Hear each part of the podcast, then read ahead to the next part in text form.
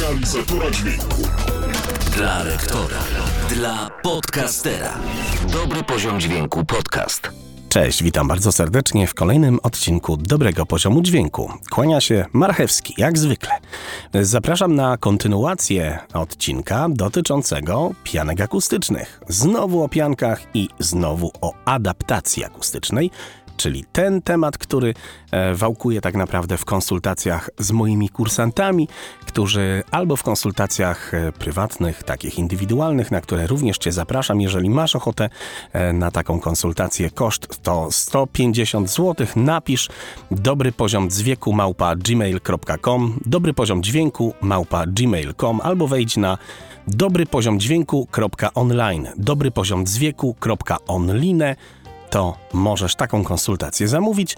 No i właśnie konsultacje kursanci e, pytają, konsultują ze mną, w jaki sposób takie studio zbudować. I pianka akustyczna jest jednym z takich elementów, z których takie studio można zbudować. I właśnie na ten temat będziemy sobie rozmawiać, tak jak w poprzednim odcinku, tak i również w tym.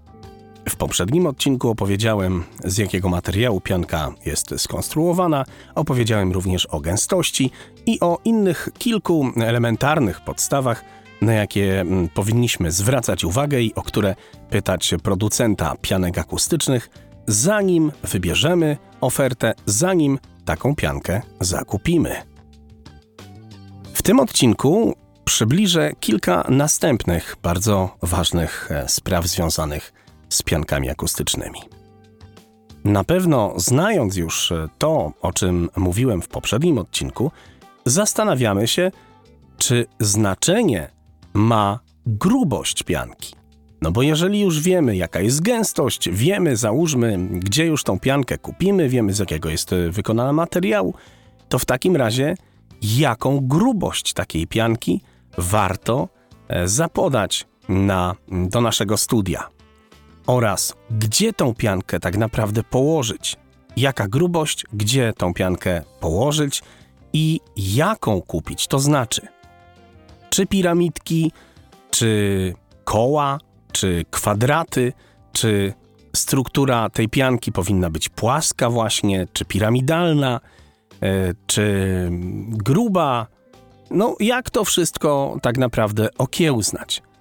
Bo w internecie można spotkać e, bardzo dużo tych ofert e, na zasadzie jakieś pianki dekoracyjne, pianki w kształcie kwadratów, e, jakieś pofałdowane fale, koła, jakieś naprawdę przeróżne te kształty są. I teraz na pewno wielu z Was może zadać sobie pytanie, no co wybrać? Bo jest tego mega dużo na rynku i producenci prześcigają się wręcz e, w różnych, że tak się wyrażę, kształtach i w różnych odcieniach nie tylko kolorów, ale w odcieniach, że tak powiem, kształtów i struktur tych pianek. I teraz ktoś nawet może powiedzieć, czy kształt pianki też może mieć znaczenie dla dźwięku i spróbujemy o tym sobie porozmawiać. A więc pierwsza rzecz, od której zaczniemy, to opcja grubości mm, tych y, pianek. Jaką grubość pianki powinniśmy kupować, żeby w ogóle z naszego dudniącego pogłosem pokoju jakąkolwiek w ogóle różnicę zauważyć? Tak jak powiedziałem, e, pułapki basowe i ten temat zostawię na koniec. E, to znaczy na koniec. Może na następny odcinek zobaczę, może na, za dwa odcinki, ale generalnie tym zajmę się później, po prostu. E, I generalnie opcjami, że pianka pochłania w częstotliwości średnie i niskie, o tym też pogadamy trochę później.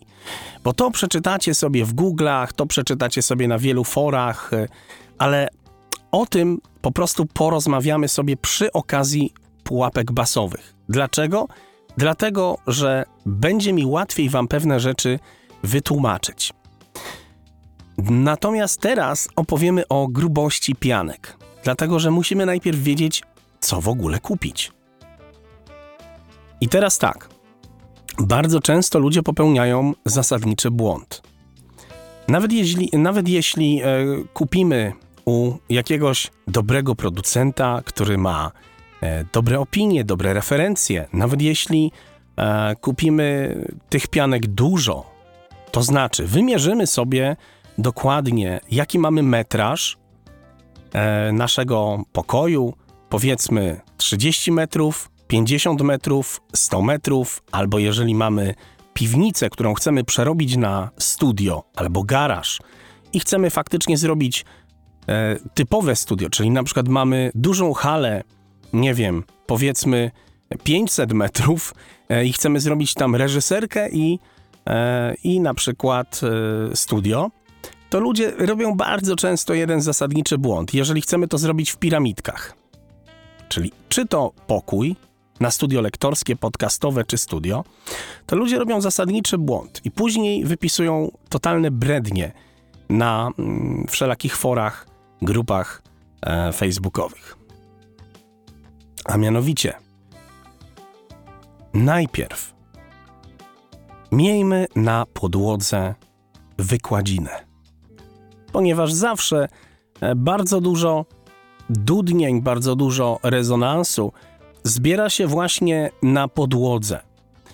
Gdy będziemy stać i na przykład coś nagrywać śpiewając, zwłaszcza gdy będziemy śpiewać na stojąco i nagrywać wokal, to zawsze od podłogi będą zbierać nam się rezonanse i w momencie, kiedy będziemy siedzieć, tym bardziej będziemy mieć e, wszelakie rezonanse od podłogi, więc warto kupować, e, warto najpierw kupić e, jakąś wykładzinę, jakiś dywan, no coś mieć jednak na tej podłodze.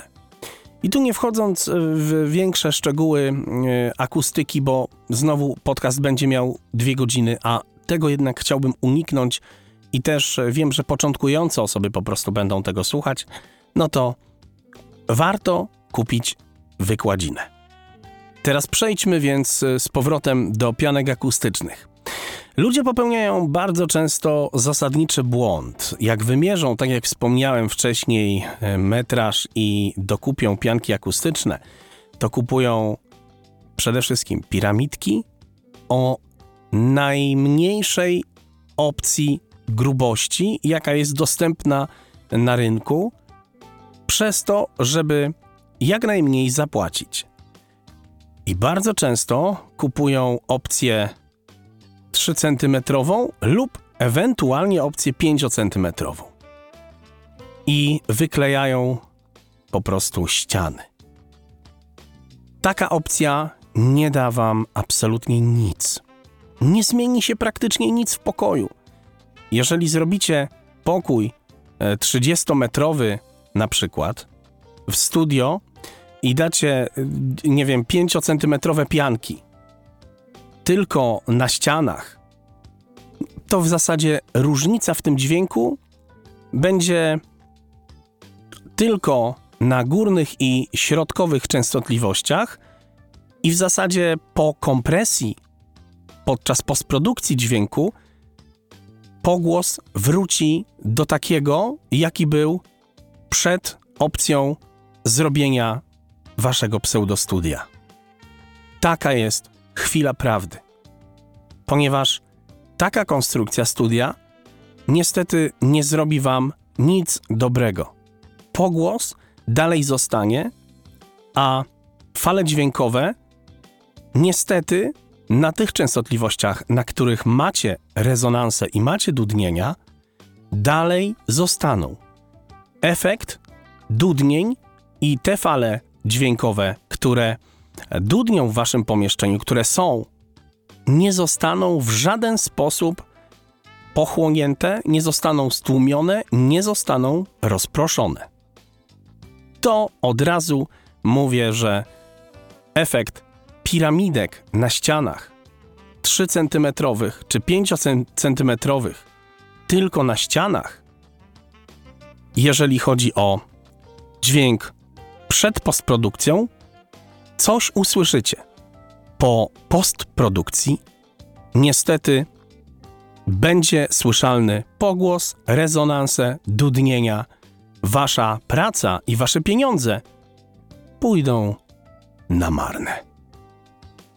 Dlaczego tak się dzieje? O tym opowiem w następnym odcinku.